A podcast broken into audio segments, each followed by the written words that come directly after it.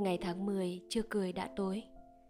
Khi những cơn gió lạnh đầu tiên bất chợt len lỏi qua từng ô cửa sổ Ta lại dâng lên một nỗi man mác trong lòng. Cái cảm xúc thú vị của mỗi lần chuyển mùa là như vậy. Khó tả, nôn nao. Cứ như một dấu chấm nhẹ cho một đoạn văn Và vừa vặn đúng lúc sang trang mới. Người ta lại có chút kỳ vọng Nắn nót hơn với những nét bút đầu dòng có người nói, cả cuộc đời này như một giấc mộng dài.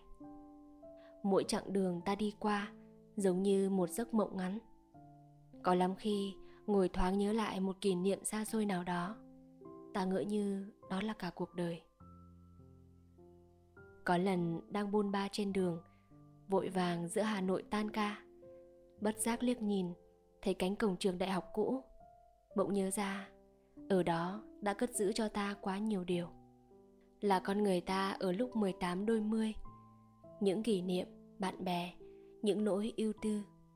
Bước ra cánh cổng ấy đã lại là một cuộc đời khác và những cuộc đời lại cứ nối tiếp nhau.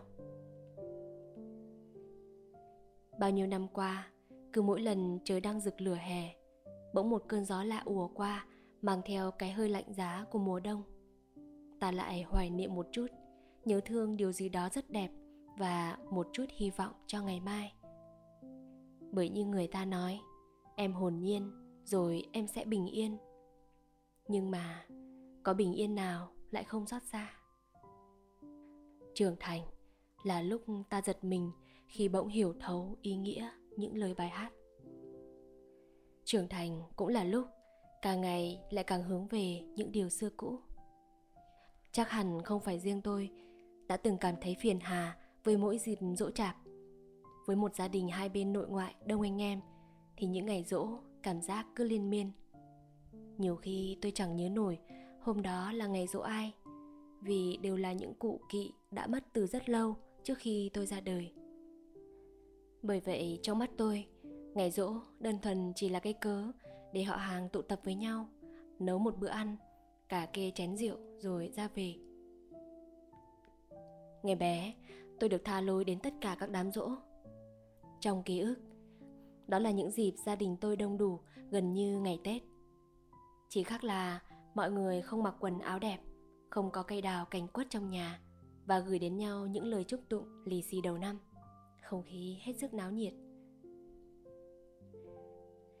Gia đình bên nội tôi vốn ăn sóng nói gió. Không chỉ đàn ông mà đến đàn bà, giọng cũng khỏe khoắn và vang xa có lần dẫn bạn về quê chơi. Đang ngủ trưa Nó bỗng trồm dậy thì thào. Mày ơi Mọi người đang cãi nhau cái gì ấy? Tôi lắng tay nghe vài giây Và bật cười. Đâu có Đang hết sức vui vẻ đấy mày. Chỉ là tông giọng mọi người Cứ như đang đứng đầu và cuối cánh đồng Để nói chuyện với nhau. Bởi vậy thử tưởng tượng xem Với những thanh âm ấy Cộng thêm lũ trẻ con đầy nhà Đứa cười, đứa khóc đứa gào, đứa thét. Tôi rất sợ ồn ào. Nói là phiền, nhưng cũng có rất nhiều điều thú vị ở trong những đám rỗ, khi mà đàn ông trong nhà sẽ là những người nấu nướng. Cả chục người đàn ông lưng trần trùng trục, ngồi chặt thịt gà, nếm nước mắm, người băm hành, băm tỏi, chật cả một sân. Bao nhiêu năm qua, từ lúc sinh ra, tôi đã quá quen với hình ảnh mỗi khi nhà có việc, đàn ông sẽ cùng nhau vào bếp. Phụ nữ lúc ấy ở đâu? Họ ngồi nhặt rau thơm hay phụ những việc lặt vặt, cũng có khi là ngồi buôn chuyện với nhau trên nhà. Cái đấy đã thành lệ. Sau này, rất nhiều bạn ngạc nhiên với hình ảnh đó, nhưng tôi bảo với bạn rằng, ở quê tôi, mọi công to việc lớn cần đến tay chân, hầu như toàn đàn ông làm, và nấu ăn đích thị là một việc như thế. Thường thì phụ nữ sẽ dọn rửa bát vì các ông lúc ấy đã có chút hơi men. Các cô bác tụ tập ngồi buôn chuyện sau sân giếng.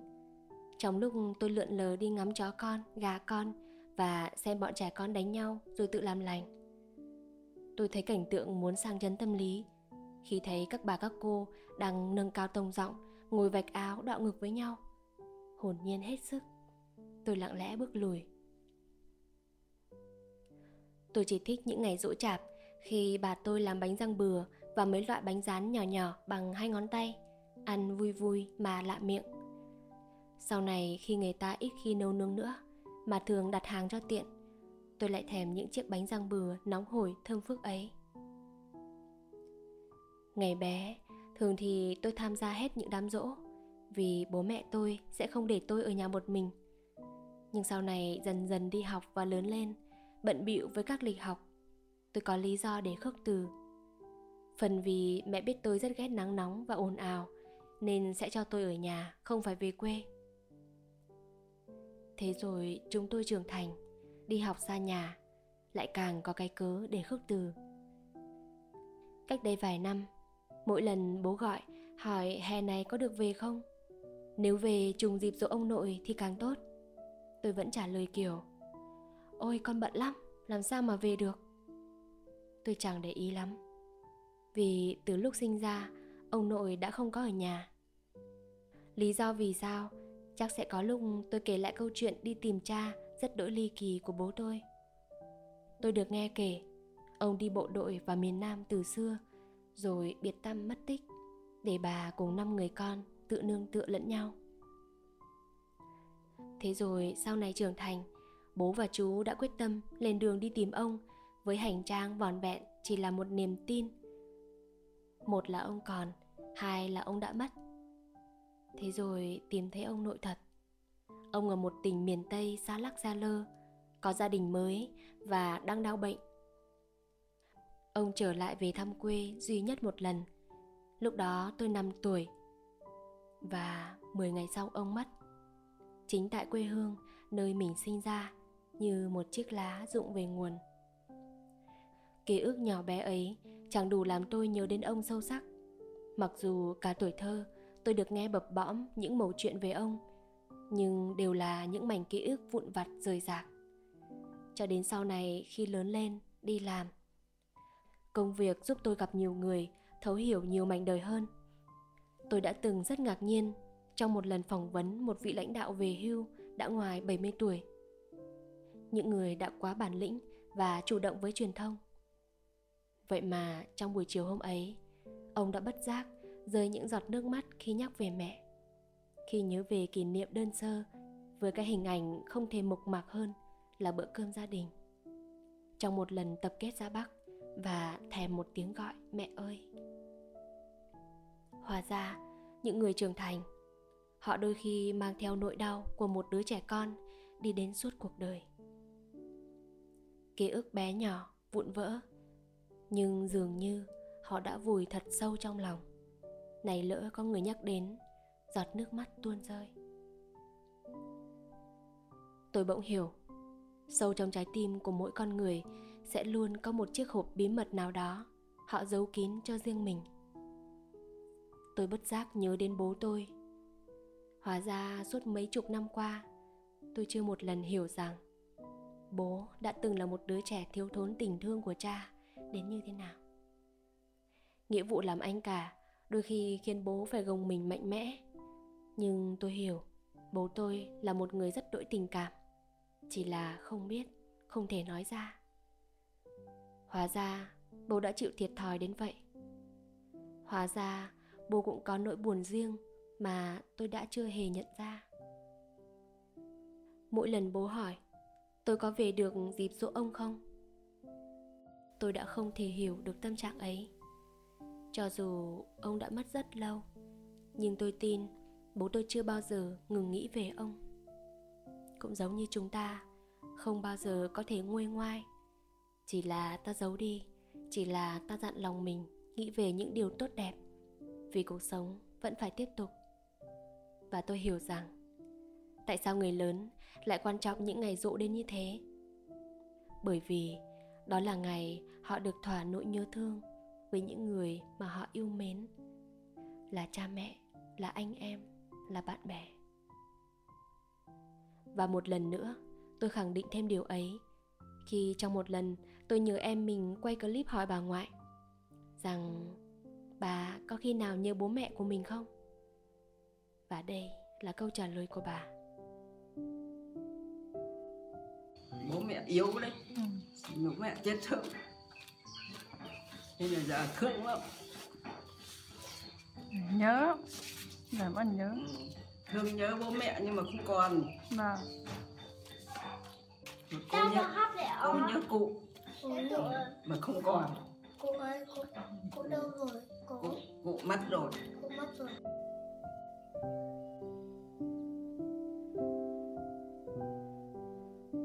Hóa ra ông bà, bố mẹ chúng ta Ai cũng có những nỗi nhớ thiết tha đến thế. Chỉ là chúng ta chưa hiểu Chưa một lần có cơ hội để hiểu.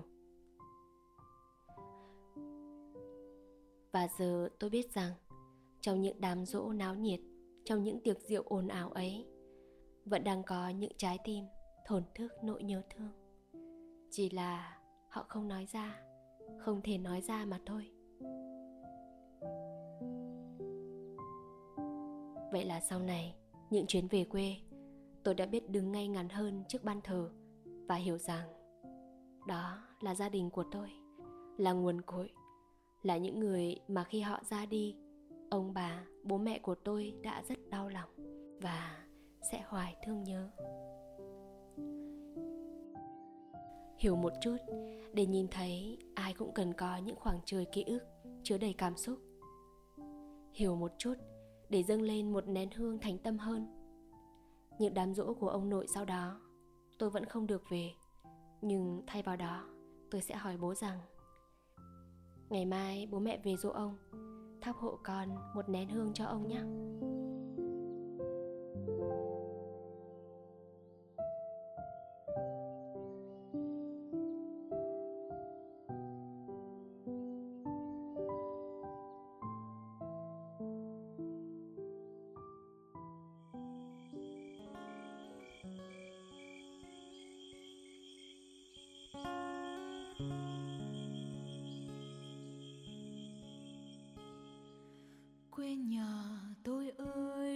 Đoài xa vắng.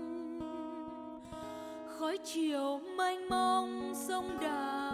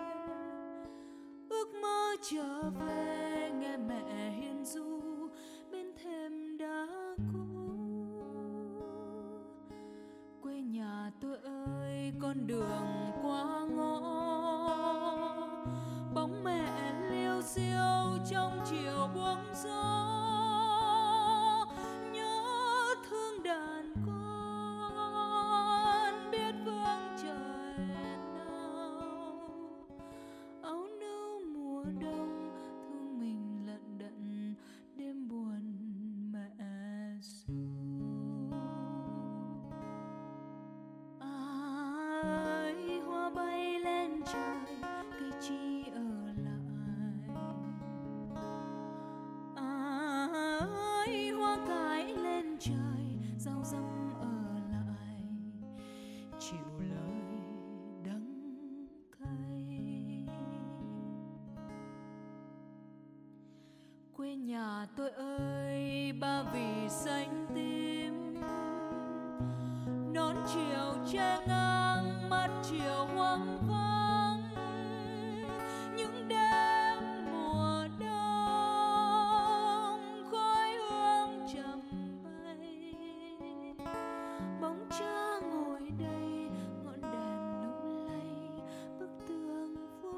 trắng. Quê nhà tôi ơi, quê người con gái.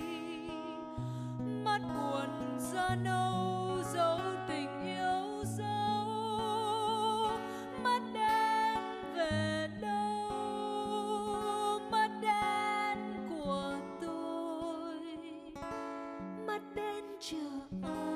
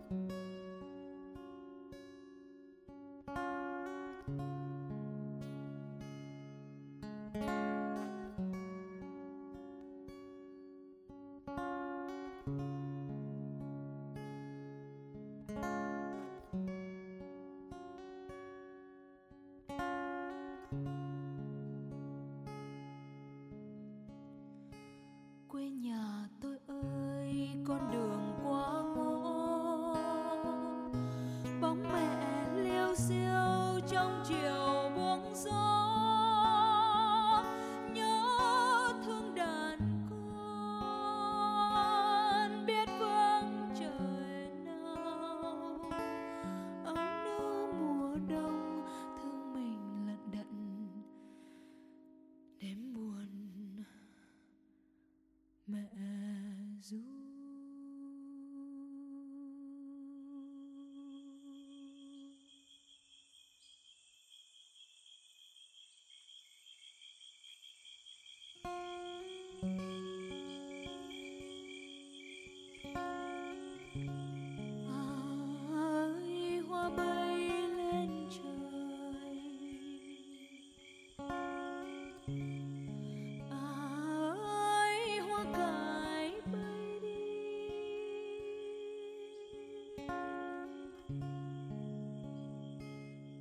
sâu sắc thôi